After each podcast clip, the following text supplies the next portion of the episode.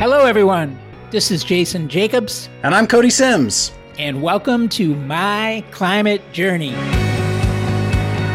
This show is a growing body of knowledge focused on climate change and potential solutions.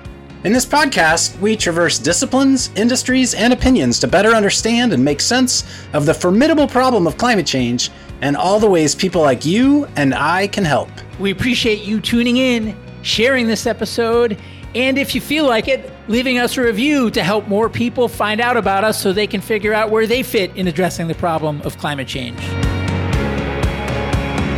Today's guest is Leah Ellis, CEO and co founder of Sublime Systems, which is using electrochemistry rather than heat to make cement. And in doing so, has a pathway to reduce the emissions footprint of cement production by 60 to 90%. Cement is the most abundant man made material on Earth, with billions of tons produced each year. So far, the primary pathway to reducing its emission footprint is via point source carbon capture, collecting the greenhouse gases that are emitted as part of the process of breaking down limestone to make it. But those gases are diffuse, mixed in with a bunch of other stuff, which makes capturing pure greenhouse gas streams hard and expensive. And we still have the heat problem. Heating the limestone up to the point of it breaking down requires temperatures so hot that coal has been the default solution. Leah and Sublime took a totally different approach to the problem and said, hey, with renewables coming online, there's going to be an abundance of cheap grid power in the coming decades. So, what if instead of heating up the limestone, we figured out ways to use chemistry to break it down, even if that requires a lot of electricity in the process? They use their backgrounds in EV battery chemistry and have invented a method that essentially turns a cement plant into an electric distributed energy resource. I love my conversation with Leah because we got to spend a bunch of time on how climate solutions can be tackled by outsiders applying cross functional learnings to big problems, which is exactly what she's doing. And she opened my eyes to what electrifying everything might mean at industrial scale. I hope you enjoy the conversation as well. Leah, welcome to the show. Thanks, Cody. Happy to be here. So, I am going to learn so much from you today because, in my opinion, every climate tech founder is tackling the hard things, but you're tackling like the hard things. Incredible amounts of science, incredible amounts of real world physicality to what you do, and an incredibly big legacy industry that you're trying to work in. And so, I want to start at the top. We're going to get into your background and how you got into all this and all the stuff we always do on MCJ. But I want to start with just some basic questions because I'm guessing we all know what cement is. We see it in our daily lives all around us, but we don't really know what it is. So maybe just some basic questions to set the stage. The first is kind of an obvious one, I think, even though I don't know I could necessarily define it, is what is cement versus concrete? Because those two words get thrown about, but they're actually, I think, different things and probably important from a climate context to understand the difference. Yeah, cement, in short, is just rock glue. So I think of it like paper mache, where the glue holds all the paper together to form an object, and cement glues all the rock together to make concrete. So concrete is 90% aggregate, 10% cement. So in the real world, the stuff we see around us is concrete, but cement is what makes it happen. Is that the right way to think about it? Exactly. Yeah. Okay. And so, and then I presume then the cement side is the carbon intensive side, the part that is 8% of the world's greenhouse gas emissions roughly. That's correct. So to make cement, you have to to activate the minerals, and that that's an incredibly fossil intensive and, and CO2 intensive process. It happens at very high temperatures. And in terms of just the scale of the problem, hopefully that 8% number I just threw out is roughly correct, as far as we all know. And we're talking billions of tons of this stuff produced per year. I think it's the most abundant man made material on Earth, which is kind of nuts. Like we basically are calcifying the surface of the Earth with this stuff. Maybe give us a little bit of detail of just how abundant it is, where it's produced, like what the state of the industry looks like. Yeah, like you said, we use more cement than any other material besides water. And cement is one of these weird things where it's everywhere around us. It, it almost envelops us at this very moment, but it largely goes unseen. But it's such an important material and incredibly durable. So when we think of climate resilience and adaptation, it's going to mean more cement. So, cement today is made in enormous fossil fuel fired kilns. Because it's such a heavy material, it's a very local market. So, cement normally doesn't travel very far to get to market. So, there's 100 cement kilns in the US that produce our domestic supply. And these kilns are just enormous. It's staggering. So, you know, an average small cement kiln produces about 1 million tons per year. So, you know, it, an enormous mountain of material. The main material that goes into making cement, I believe, is limestone, which I've learned from a number of other interviews I've done is the rock that is basically embedded at the bottom of the ocean, but is also found in parts of the surface rock because it's where prehistoric oceans or seas used to be. And this rock has been through the atmospheric and oceanic carbon cycle. So it's typically fairly carbon heavy rock material. It's used in agricultural process, it's used in a number of things, but it's probably biggest use case I'm guessing is in the creation of cement. Am I understanding that correctly? And maybe break down as far as I understand it, the emissions involved is two things. One, heating it up enough to convert it to the materials that are needed for cement. And then two, a chemical reaction that actually breaks the carbon out of it and releases it as CO2. But please I'm sure you can explain this in much more detail and elegantly than I even remotely understand it. you did a great job. Yes, calcium carbonate limestone is, is a sedimentary rock and it's inert. You can't use it to make cement. It's not going to set in place. And so to activate its cementitious properties, you have to break that bond between the calcium and the CO2. And to do that in the traditional way is to heat that up to 1,000 degrees Celsius or beyond. And at that temperature, that calcium carbonate, the limestone, thermally decomposes. And you have the CO2 escaping as a gas, contributes to the CO2 footprint. And then you're left with calcium oxide.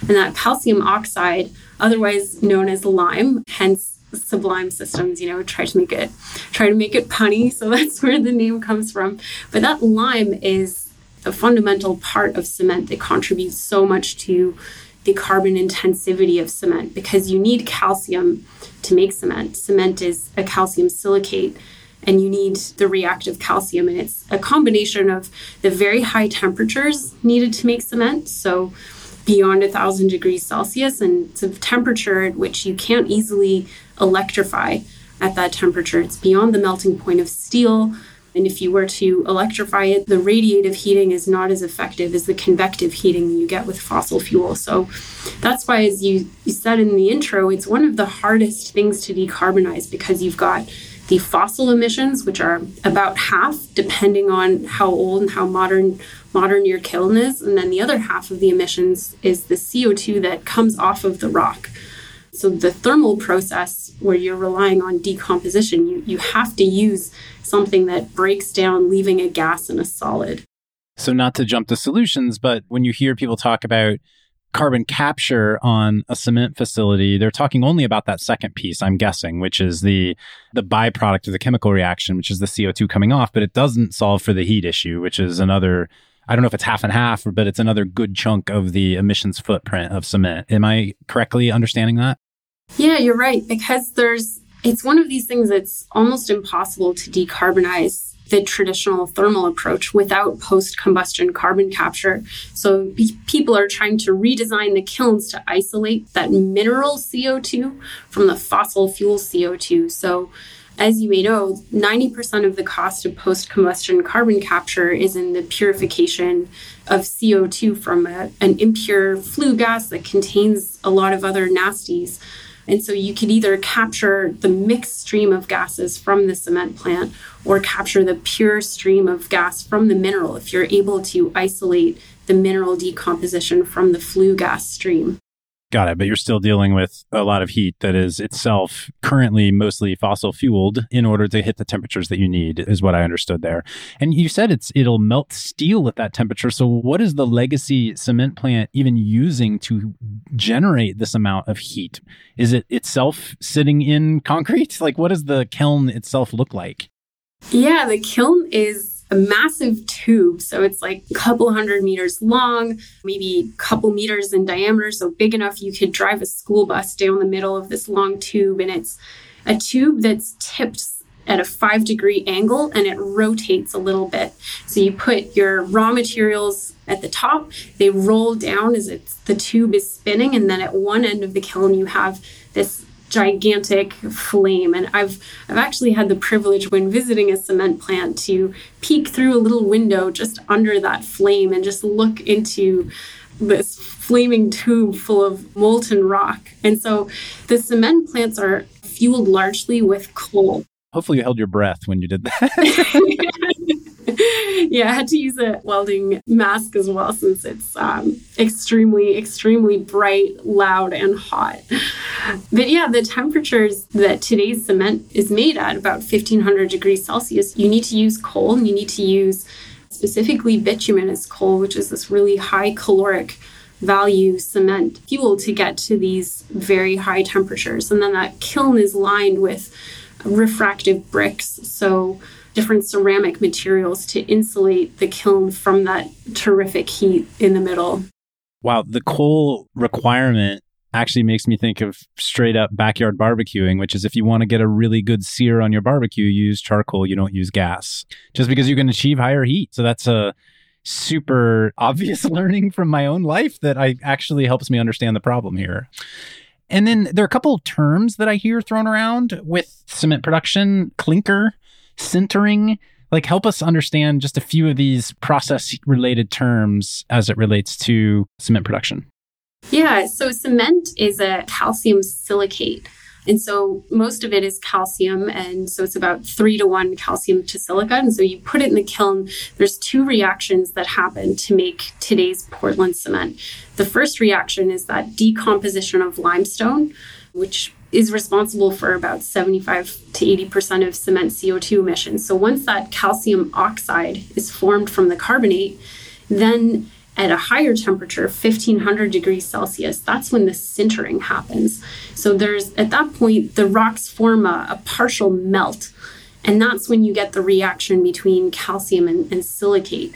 It forms a phase called alite, tricalcium silicate. And this, this phase in the cement is only stable at around 1500 degrees in that partial melt phase. So that's why you have to get to those very, very high temperatures if you're going to make Portland cement.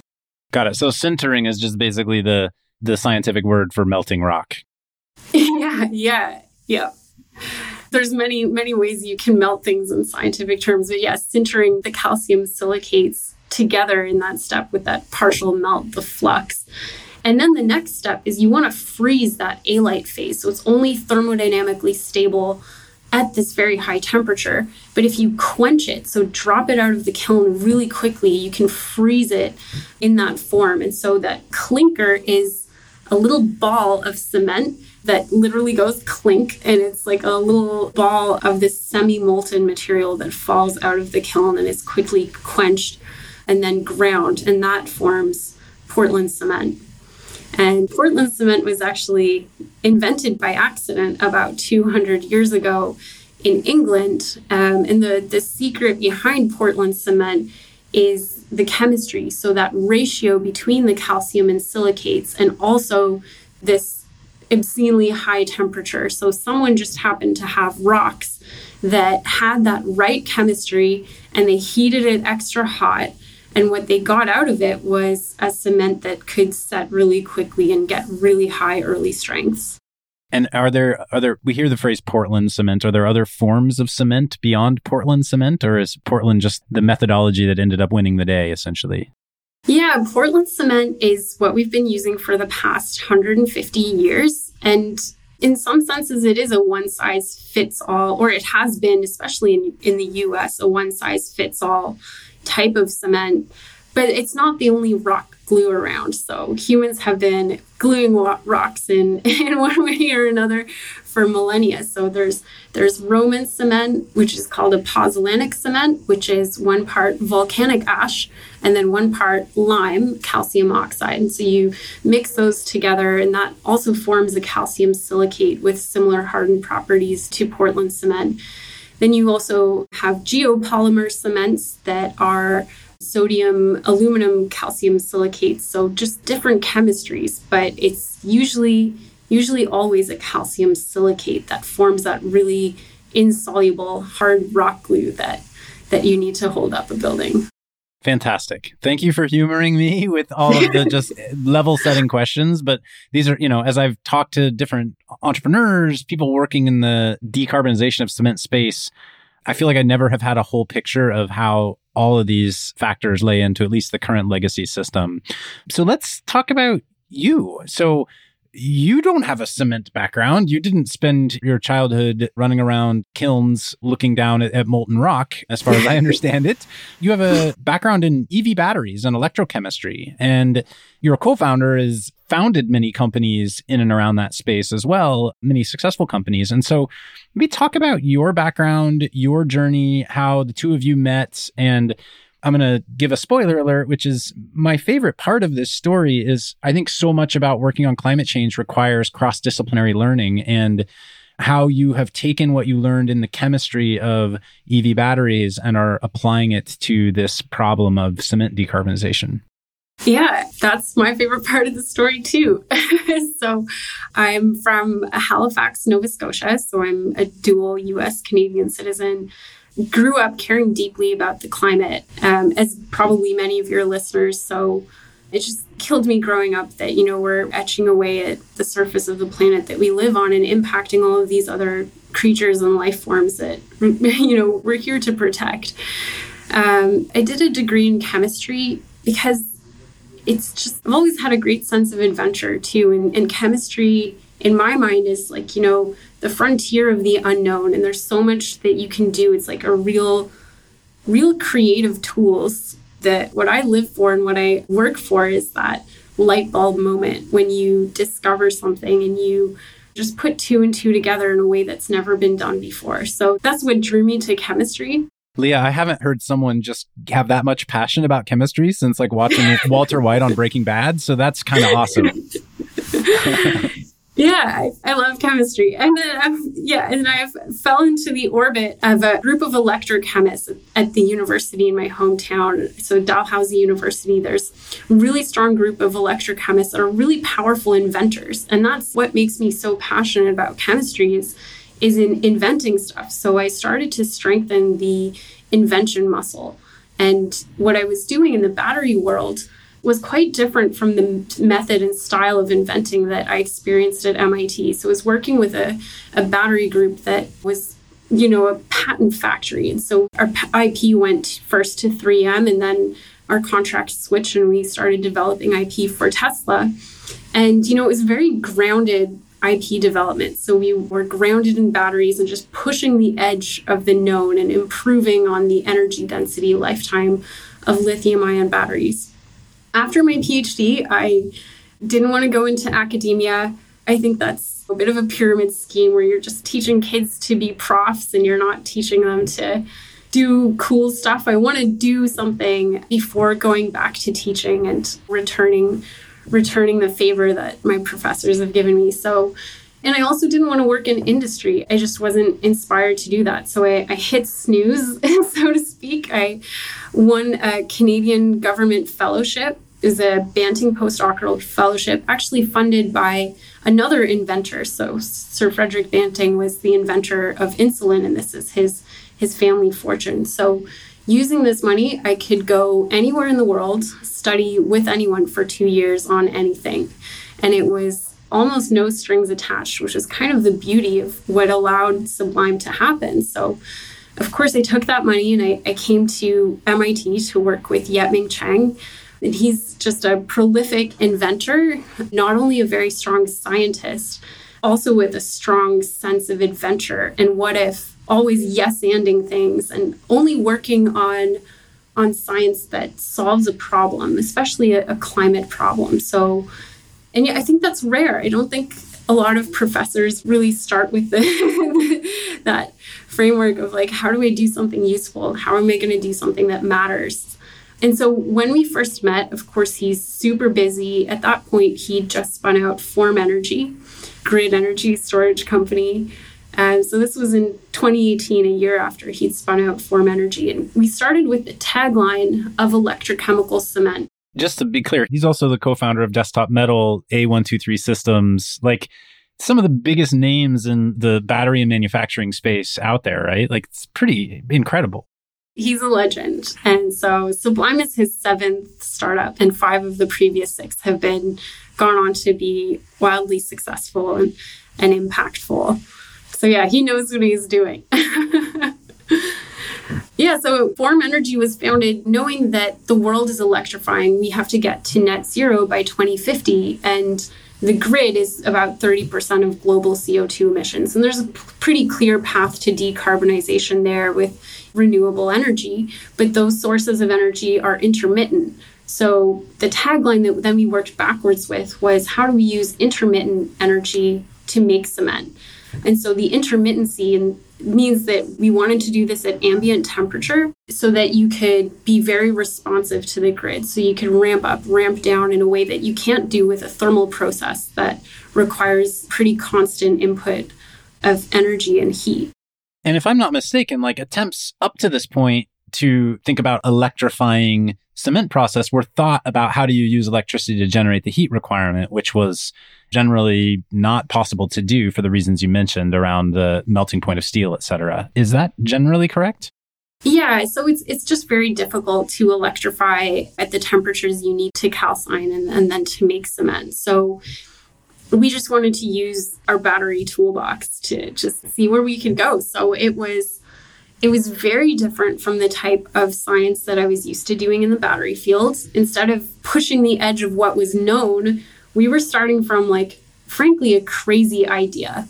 Like electrochemical cement in 2018 really didn't belong in the same sentence, right? Like, it's very hard for a scientist to draw a line between like ceramic materials and like batteries.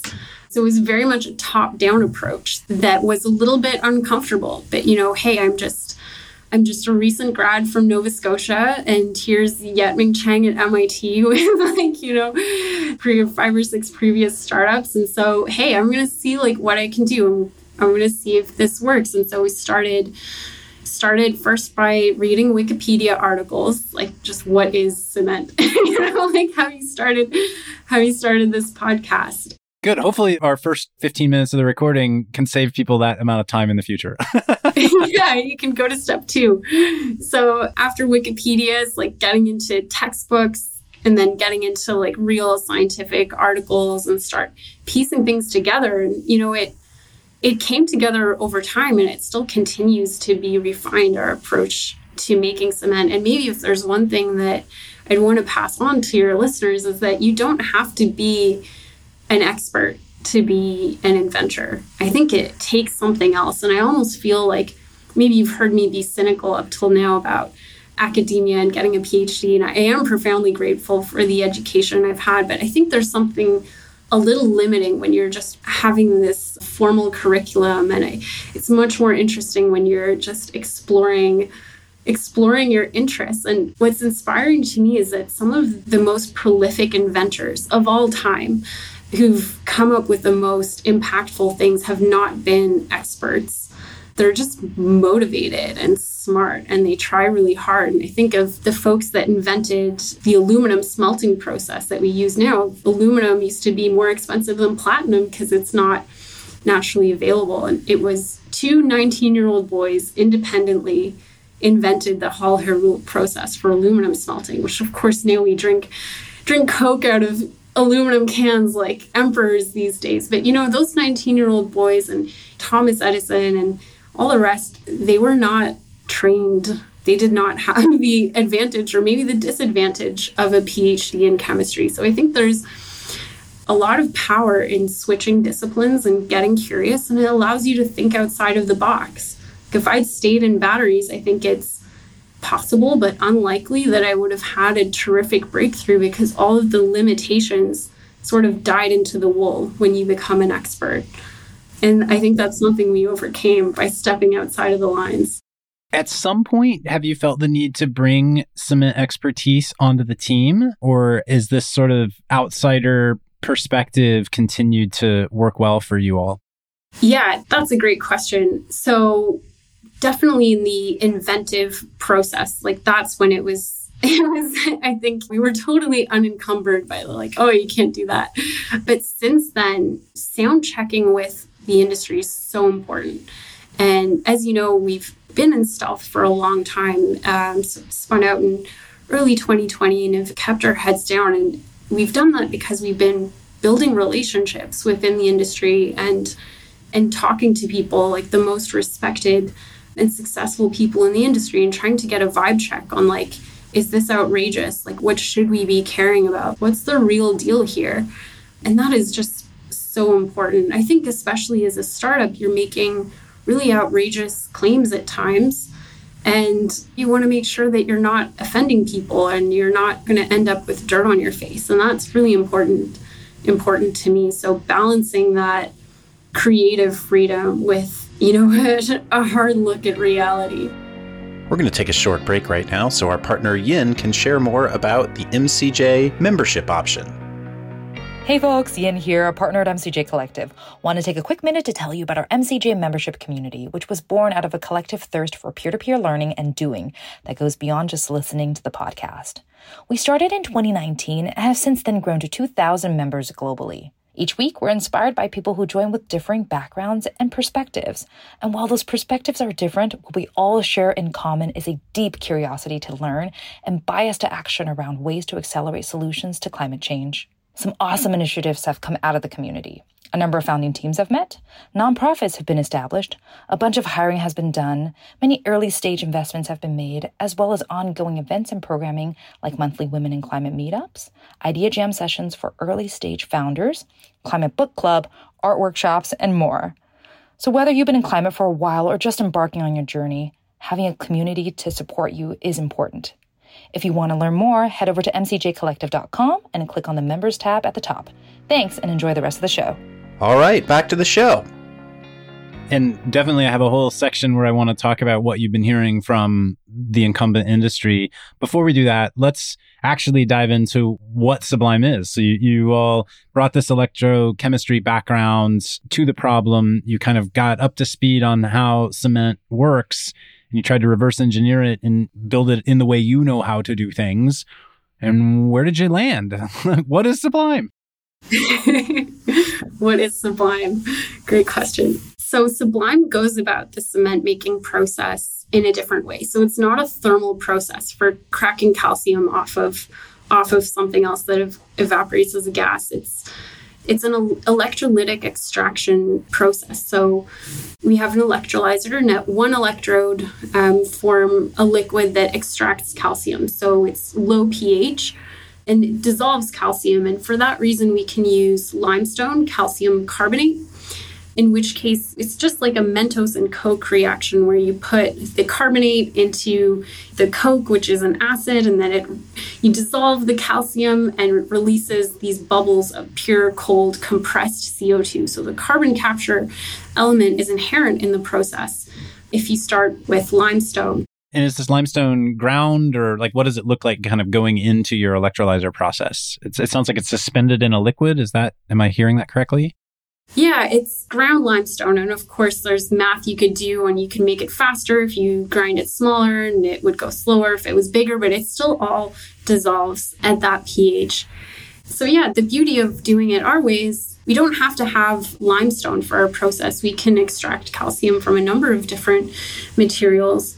That means that we can sometimes get around having that CO2 coming off of the limestone. So, Sublime Systems is not a carbon removal technology like so many other cement approaches to cement. It's a carbon avoidance technology. So we're avoiding the fossil fuel, we're avoiding the high temperature, and doing our best to avoid the limestone as well. So that's the first electrode, pulls the calcium out of whatever rock form it's bound to inertly in nature. And then the second electrode produces an alkaline solution where the calcium precipitates and forms a, a solid that goes on to make cement. Is that the clinker, as we talked about earlier? clinker has to be formed at that 1500 degrees Celsius temperature. Oh, okay, so you're skipping that whole step. Exactly. You don't utilize that at all. Okay, got it. Yeah, so it's still cement. It is not clinker since we're we're going entirely at ambient temperature. And that's not to say that we couldn't make clinker from our calcium. So you could hook up sublime systems to a kiln and make clinker and you would actually lower the amount of fossil fuel that you need to use that clinker because you've done a large part of the processing in the first step. But then you'd still have to burn fossil fuel. And Sublime's mission and what gets me out of bed and what gets my team excited to come to work is that we're having a big impact on climate change and avoiding fossil fuel. So even though we could do it the way others are doing, we've decided to take another approach. And so the output then of your system is what? It is a Portland cement, or like help me understand the, I guess the feedstock in and the output at the highest of levels, just to make sure I'm, I'm gathering the process. Yeah, at the highest of levels, calcium and silicate comes in to Sublime process and we activate those cementitious materials. And then a calcium silicate comes out of our process. But the calcium silicate that comes out is now reactive. So you mix it with water and it reacts and sets and hardens to form a calcium silicate based cement with the same hardened properties as, as Portland cement. So the same compressive strength, same set time, same flow out of the truck. And so it's very important to meet the performance that people people expect to have in the field, but it doesn't have to be Portland cement. And I think that's a myth that's largely propagated by people with vested interest in, in in the industry and in the status quo. But the truth is that the industry's been moving away from prescriptive standards for many years. So you've seen Portland cement over the years being diluted with fly ash, so by silicate byproduct of coal-fired power plants, and slag, which is a byproduct of steel making, and even grinding in limestone of cement. So people have been trying to dilute cement with other materials for years,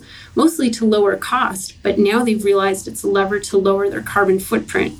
And all of these recipes for cement, you know, thousands of recipes for cement in the past few decades have really shifted the industry away from prescriptive based standards towards performance based standards.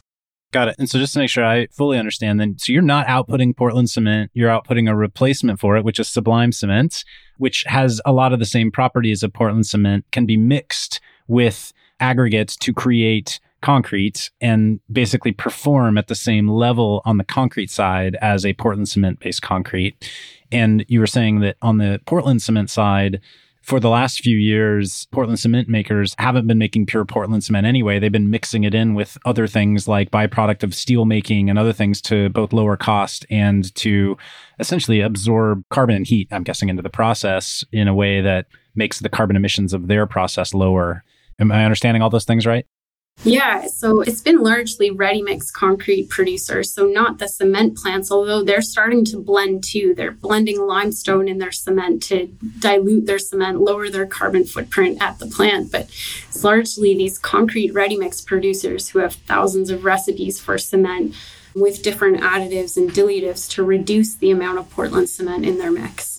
I guess maybe let's go into that and then I you know we'll dive into kind of how the business side of Sublime has been playing out. But when I look at legacy cement manufacturers today, most of them have made large net zero commitments. Do they have a pathway to that? Is it mostly carbon capture on the chemistry side, but they haven't figured out the heat side yet? Or what is the what does that pathway look like today without Sublime in the picture? Yeah, all of these companies have made net zero by 2050 commitments. And I think for a, a long time, they were resistive to changing. And I think they're all on board and, and trying their best. And there's a tremendous amount of effort, a tremendous push. Actually, one thing I, I thought was really interesting, I heard this from the sustainability officer for Holcim herself, is that Holcim and cement companies are the single largest CO2 emitters on the planet in terms of like single companies. Like you would think it's Aramco or Exxon, but everybody else is burning their fossil fuel. They don't really have high emissions themselves, although, but cement plants they're at the top. So they are feeling a tremendous amount of pressure, especially in, in Europe where with the cap and trade system. So they're working a lot on diluting the Portland cement with silicates and minerals. So there's a tremendous amount of effort with that. a tremendous amount of effort also with alternative fuels. So, burning biomass, tires, still very carbon intensive, but you can think of some circularity with the carbon there. But all of these 2050 commitments involve post combustion carbon capture and sequestration. Bituminous coal, which you mentioned, is like on many firms like no no ESG investment lists, right? They don't invest in companies that use that, which basically blacklists a lot of these existing cement processes, as far as I understand it. Right. And, you know, they can switch to natural gas kilns, but, you know, it doesn't produce as luminous a flame, like you said with your, your grill. And so there's either way you cut it, they're going to have to spend a tremendous amount of capex updating their kilns for these new alternative fuels. They're going to have to rejig their supply chains for these supplementary cementitious materials and they're going to need post combustion carbon capture. About one ton of clinker produces, rounding up a little bit, one ton of cement just to keep the numbers even. And so having a million ton per year cement plant is going to require a million ton per year carbon capture plant right next door. So that's going to double the footprint, at least double the capex, double the opex, double the price of cement cement's the most massively produced material on earth you know? We're going to have to do something with all that co2 it completely dwarfs our need for beer and soda. If i understood your process correctly there is still co2 released in the chemistry process of what you do which means even with you reducing the heat requirements point source carbon capture is still going to be required on sublime cement production as well. Am I understanding that correctly? If we choose to use limestone. Okay. And so I think the underscore I want to put there is like carbon capture, in some cases, particularly point source, gets a bad rep in the industry because it's mostly talked about as a way to continue to preserve fossil fuel use. But there's no human civilization without cement and concrete. And so it sounds like to some extent, most pathways point toward a need to continued innovation in that space for this industry in particular. Would you generally agree with that? Yeah, I would. And I actually think about the future with the story. So when I was in my PhD PhD group, you know, I was not in the story, by the way, but there were two PhD students that were working with a piece of water chilled equipment. And there was a big leak somewhere in the equipment. They were the floor was in two inches of water they pulled out their mops and they were trying to like clean up the water with mops. And you know it wasn't helping. So they went and got the lab manager who yelled at them because they hadn't looked to turn off the actual leak that was like causing all of this water. I think of that as like a analogy for climate change where we have a lot of co2 and we need mops. So we need post combustion carbon capture. We need removal. But we also need avoidance. Like we need technologies that just leapfrog the way things are now and just like turn off the tap. You need both. They're both urgent. But the way I think of Sublime is turning off the tap with like avoiding the fossil fuel, keeping that stuff in the ground, and avoiding limestone use as, as much as possible as well. And so let's talk about that because we haven't talked about alternative feedstocks and inputs. And I have seen other startups that like their business is hey, we're an alternative feedstock for cement. We're some kind of recycled material left over from the cement process or other things. And I'm curious how you view that evolving. Why have we stuck with limestone for so long? And and how realistic is it that we will move to a limestone-less cement production process? So limestone is very abundant. So almost it exists everywhere. It's about 50% calcium, you know, the other 50% is CO2. But even the cement majors are moving away from using limestone in their process. So, as much as they can without offsetting their calcium to silica ratios, their stoichiometry, they're moving to alternative non calcium sources themselves. And you can see this in the roadmap. They can only use small amounts, like let's say 10% of their limestone, substitute it with an, another calcium source without offsetting their ratio, but everybody's looking into it. So there's a number of different materials from demolition debris to waste materials from different industries, natural minerals that contain the right amount of calcium. So there's still a lot of options there, but it won't be it won't be like limestone where it's just everywhere all mostly the same it it will depend on the region like what you can use You know, the aha I'm having right now, Leah, is that everything about what you're saying makes it obvious that cement is a chemistry problem. And yet, the crush of modernity over the last 150 years has made it a scaling problem.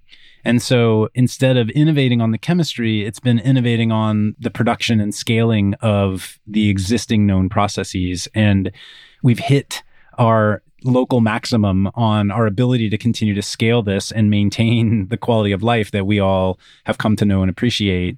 And so it's time to rethink first principles. Like that's the kind of the clear aha I'm hearing from you, and that rethinking first principles comes back to looking at the chemistry, not at the production process. Yeah, totally. Like what we want in the end is like durable, low cost building materials and just work backwards from there. You don't have to work backwards from the Portland cement chemistry. Yeah, I think that's very limiting. And so, why now? Is there something in the development of technology broadly? Maybe the fact that we've spent so much time looking at EV battery chemistries or whatnot that have enabled us to come to these realizations, or was just no one asking these questions? I think the big catalyst for Sublime is energy has never been so clean and so cheap. And it's both of those things that let Sublime happen. And so I think Yet-Ming Chiang being being at MIT have recently co-founded Form Energy. Like, you know, he was looking ahead of the curve and seeing like where where is this going to go? I think once you see that as 30% of the world's CO2 emissions in energy goes to zero, that these hard to abate industries like cement and steel, currently 78% of global emissions, like that number is only going to get bigger as the easier to abate things go away. And also, when we see problems with intermittency come up on the grid, like how can you make a technology that solves that problem? So, actually, fun fact is that cement plants in the states and provinces that they exist are often the largest consumers of electricity in that region. And it's not because they're electrified, they're fossil fueled, but it's because of their crushing and grinding equipment. They already use a tremendous amount of energy and they're already used to balance demand on the grid. So in my home province of Nova Scotia, when we get a hurricane, Nova Scotia Power calls up the Holcim plant and asks them to turn off their crushers and grinders to create bandwidth. And so you can just multiply that effect when you think of not only having electric crushing and grinding, but also an electrochemical kiln. You think of how the grid and these large electrochemical industrial processes can work together and, and bring a renewable future in, on multiple fronts.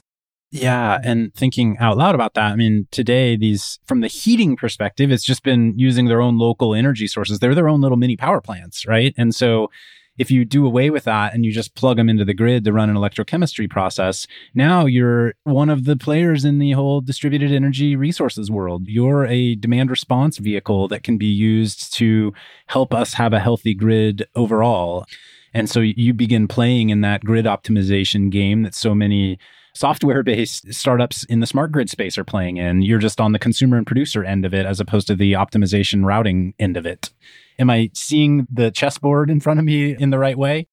Exactly. And just because you're so big, you don't have to fluctuate that much to make a big difference for the grid. So electrochemistry is, is very rampable. You can control the current densities, but still be operating at a 100% capacity factor. It's just a matter of efficiency. And so there's like calculus to do on the cost of electricity. If it's very cheap, you could ramp up perhaps be working in a less efficient regime, but it's more economical to ramp up or to ramp down to be responsive in a, a fairly quick way compared to other approaches like peaker plants we've kind of looked at how you play with the coming world of electrification. Let's take a step back and talk about yeah, but you got to sell this into a very legacy industry. And so, as you're going out, what are you hearing from legacy industry about if they were to work with Sublime? What are they doing with all of their existing sunk cost infrastructure? How do they transition over to potentially working with you? And, and what does that look like at scale? That is a great question. Of course, cement companies have trillions of dollars invested in their kilns and their the way they do things today. But you know, things are changing. So the in the US, a lot of these plants are very old. So there's the opportunity of upgrading a, a brownfield plant to a new plant. And actually, Sublime's economics are actually really good at scale. So it's almost a no brainer if once we can demonstrate a first of a kind plant and demonstrate what our models are telling us, like if you had the choice to install, and this is not even including any carrots, any sticks in terms of carbon fossil fuel penalties or anything like that it would just be a no brainer to install a Sublime system. So there's like a licensing possibility as well as we go forward. Also, there's a lot of greenfield plants to be built in places like India and Africa, which are the developing world, which will be where the floor space on Earth is going to grow the most between now and 2050. And do you view the business as being all in with one business model or another? Or do you think there will be multiple shades of how you scale? I guess put more bluntly, like, are you going to be building Sublime plants and going into the cement production business yourselves? Are you licensing the tech and people licensing and building it into their own factories? Or are you still sorting out that go to market? Yeah, I remain open to any and all of the above. And I'd say right now, a sublime at the scale we're at now, which is about 100 tons per year at most, we're growing the company and scaling our technology with assuming that we are going to own and operate and be a hundred or even a thousand year old company.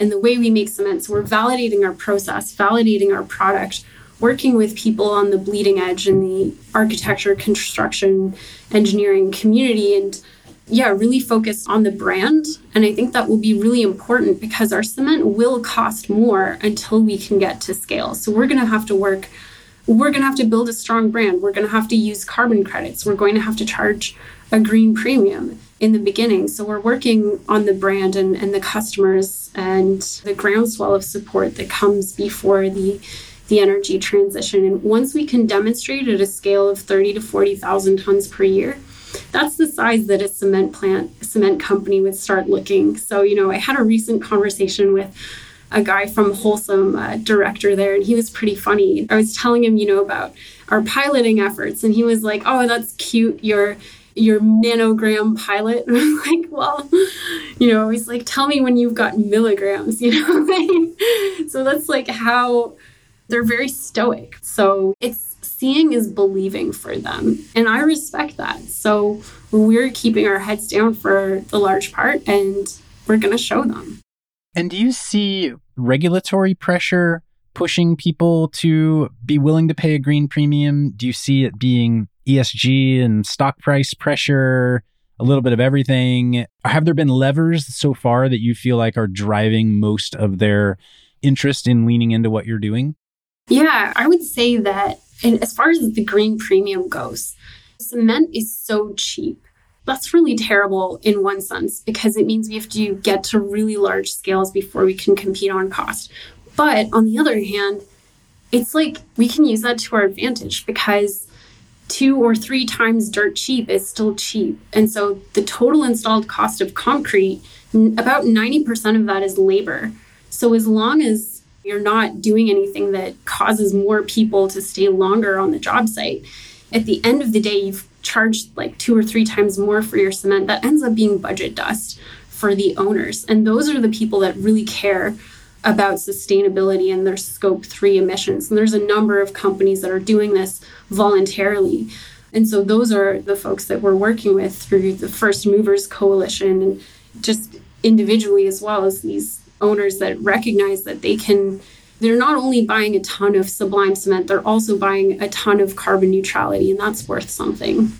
Do you have to have some kind of methodology that verifies that sublime cement is x percent carbon neutral or carbon negative or however you're able to describe it? And i guess we also haven't asked like where are you today i think in terms of percentage of carbon intensity relative to legacy process Sorry, that's two questions in one for the record. it's two questions. So we're aiming for 80 to 90% reduction in CO2 emissions. And that's relative to 2022. And of course, the carbon footprint of Portland cement is going to come down as they start to use carbon removal technologies.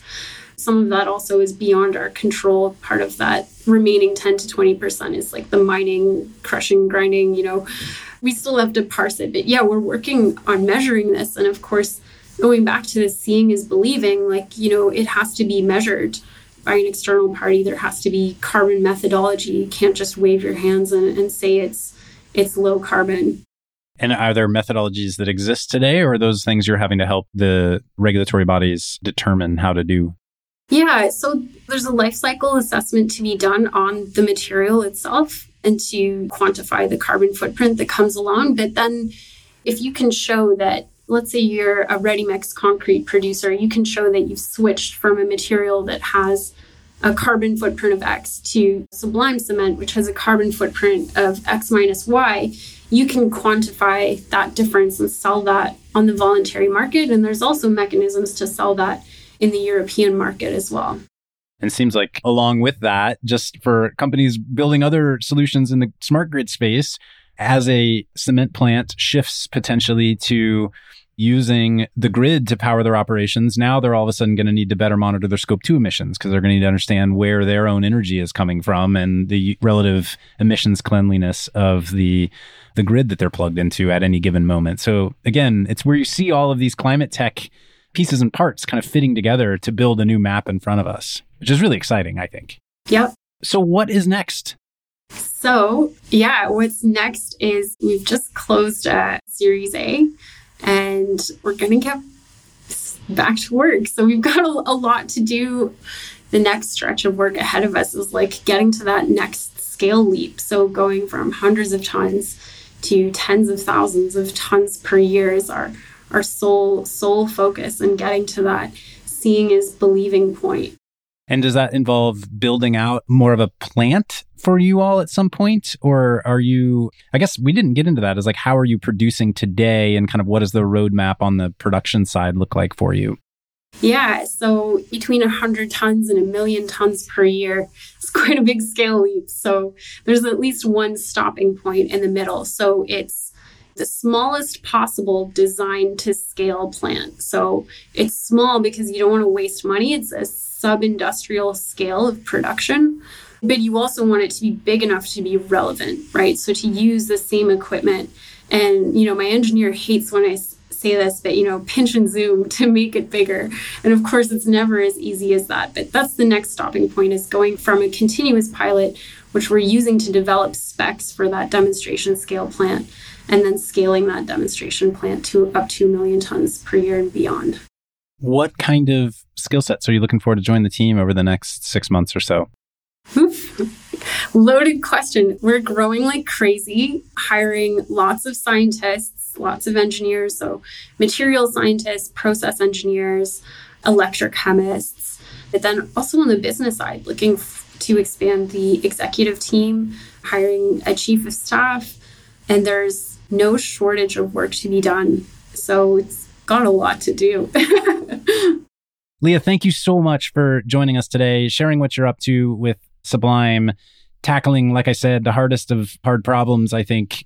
And, you know, really showing how coming at a problem with an outsider's point of view and bringing those cross disciplinary points of view are so important to climate tech and to solving some of the world's biggest problems. So I really enjoyed our conversation.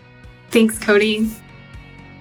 Thanks again for joining us on the My Climate Journey podcast. At MCJ Collective, we're all about powering collective innovation for climate solutions by breaking down silos and unleashing problem solving capacity. To do this, we focus on three main pillars content, like this podcast and our weekly newsletter, capital, to fund companies that are working to address climate change, and our member community, to bring people together, as Yen described earlier. If you'd like to learn more about MCJ Collective, visit us at www.mcjcollective.com. And if you have guest suggestions, feel free to let us know on Twitter at MCJPod. Thanks, and see you next episode.